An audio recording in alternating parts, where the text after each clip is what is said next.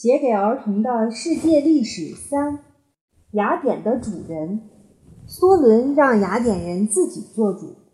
从此原来就爱说话的雅典人更不停地批评这批评那。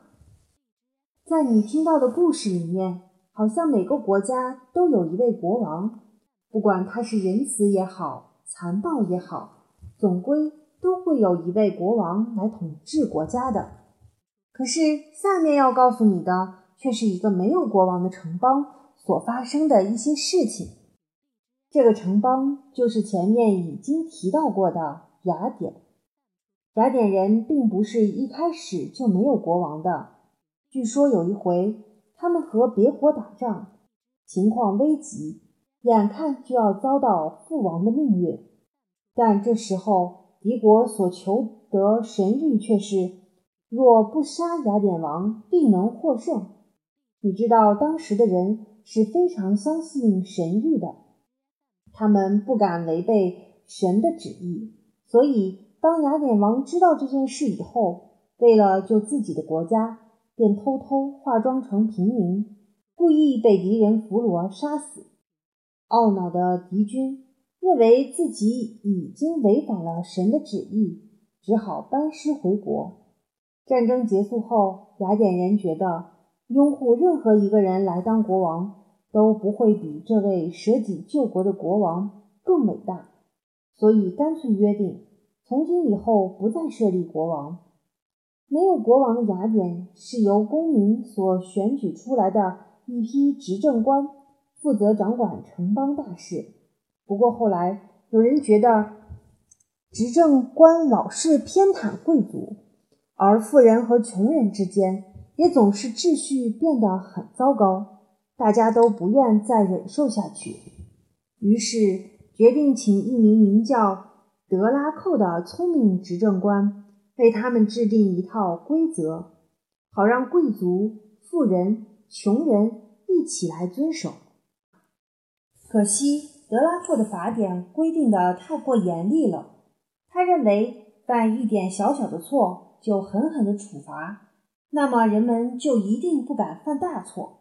因此哪怕是偷了一个苹果也要处以死刑。你可以想象，这样的法律如果真的执行起来，恐怕没有那么多监狱可以关犯人，甚至没有足够的绳子来绞死所有的罪犯。所以过不了多久，雅典人只好重新找一位聪明人，再制定一套又公平又合理的法律。这个人叫做梭伦。梭伦虽然出身于贵族家庭，但并没有站在贵族那一边，他反而一开始就规定把许多穷人欠贵族或富人的债都给取消了。梭伦并且规定每位雅典公民都必须参加城市会议的集会，他们不可以推脱说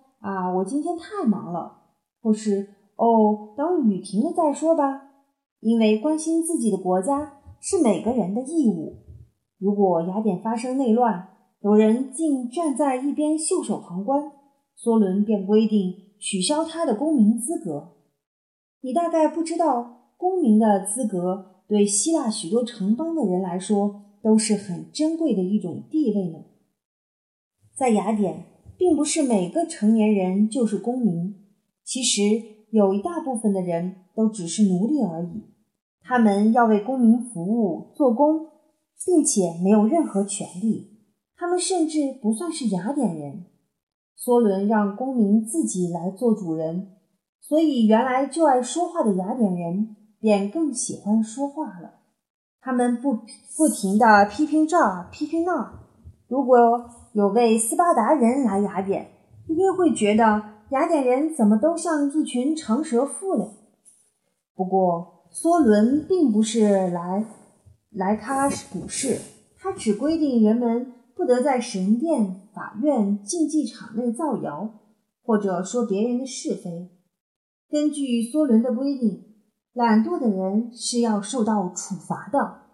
梭伦鼓励大家努力挣钱，不过他却不喜欢奢侈。他甚至规定，女人的衣橱内不能超过3套衣服。我们想，那漂亮的女孩一定不太赞成梭伦的。在这之前，雅典的穷人、富人和贵族之间常常大打出手，而且大部分的官吏都由贵族担任，让人觉得很不公平。就连富有的平民商人也不满意，可是没有人能解决这个问题。梭伦想出一种办法，他按照人们赚钱的多寡，把大家分成4个等级，凡是挣钱多的就可以被选出来做官，挣钱少的只能选举别人，却不能被选举。你觉得这样的办法公平吗？雅典的富人觉得梭伦太袒护穷人了，雅典的穷人觉得富人还是比较占便宜。梭伦也觉得这办法的确不是最好的，但却是可以让大家勉强接受不再打架的办法。雅典人都很尊敬梭伦，可是在梭伦退休以后，大家又开始激烈的争吵起来。正闹得不可开交时，雅典出现了一个聪明人，这个人不只是聪明，简直是诡计多端。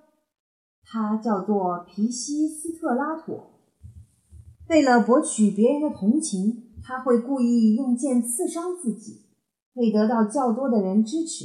他会告诉穷人说：“来，让我带领你们争取权利。”皮西斯特拉妥很快就成了雅典的统治者，他既不是人民选举出来的，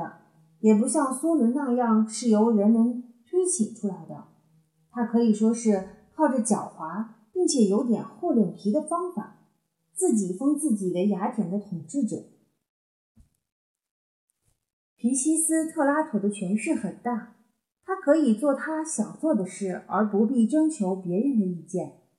这样的统治者被称作建主。建主这个词在西方许多国家里后来都被当作是暴君的意思。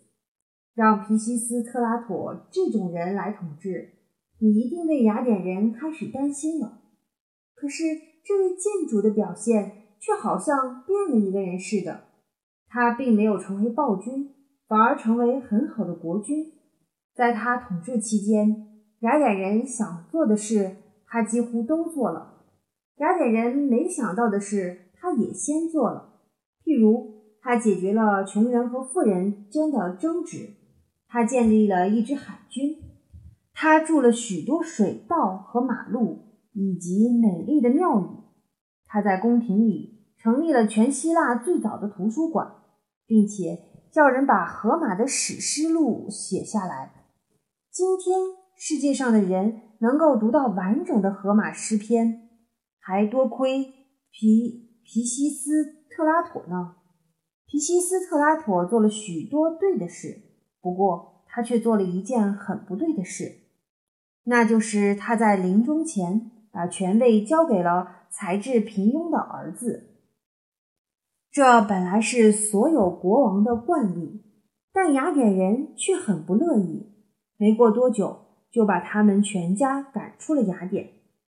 雅典人本来就不喜欢由一位像国王那样的统治者来管理国家，因此便共同推选一位叫做克利斯提尼的人来担任执政官。克利斯提尼认为，从前梭伦的法律虽然不错，但仍旧是贵族或有钱人占优势，所以他重新规定，不管你的财产有多少，都有选举别人做官和被别人选为官员的权利。从此以后，雅典人总算觉得公平了。另外，克里斯提尼害怕像皮西斯特拉妥那样的建主或国王会再出现，破坏了好不容易建立起来的公平原则，于是他发明了一种贝壳放逐制。如果人民认为哪个人野心太大或对国家会造成危险，他们就可以把那个人的名字刻写在一块贝壳或碎陶片上，投入票箱。如果这样的票投得够多的话，那个人就必须离开雅典，放逐到别处去。这套制度使得有野心的人必须随时警惕自己，千万别做出让大家讨厌的举动才好。后来有人竟然利用这套办法煽动民众把自己不喜欢的人投票赶出国去，不管那个人是不是真的不好，或者甚至还是个爱国者。你可以想象得出，比起一切讲究服从的斯巴达来，雅典人可真是趾高气扬了。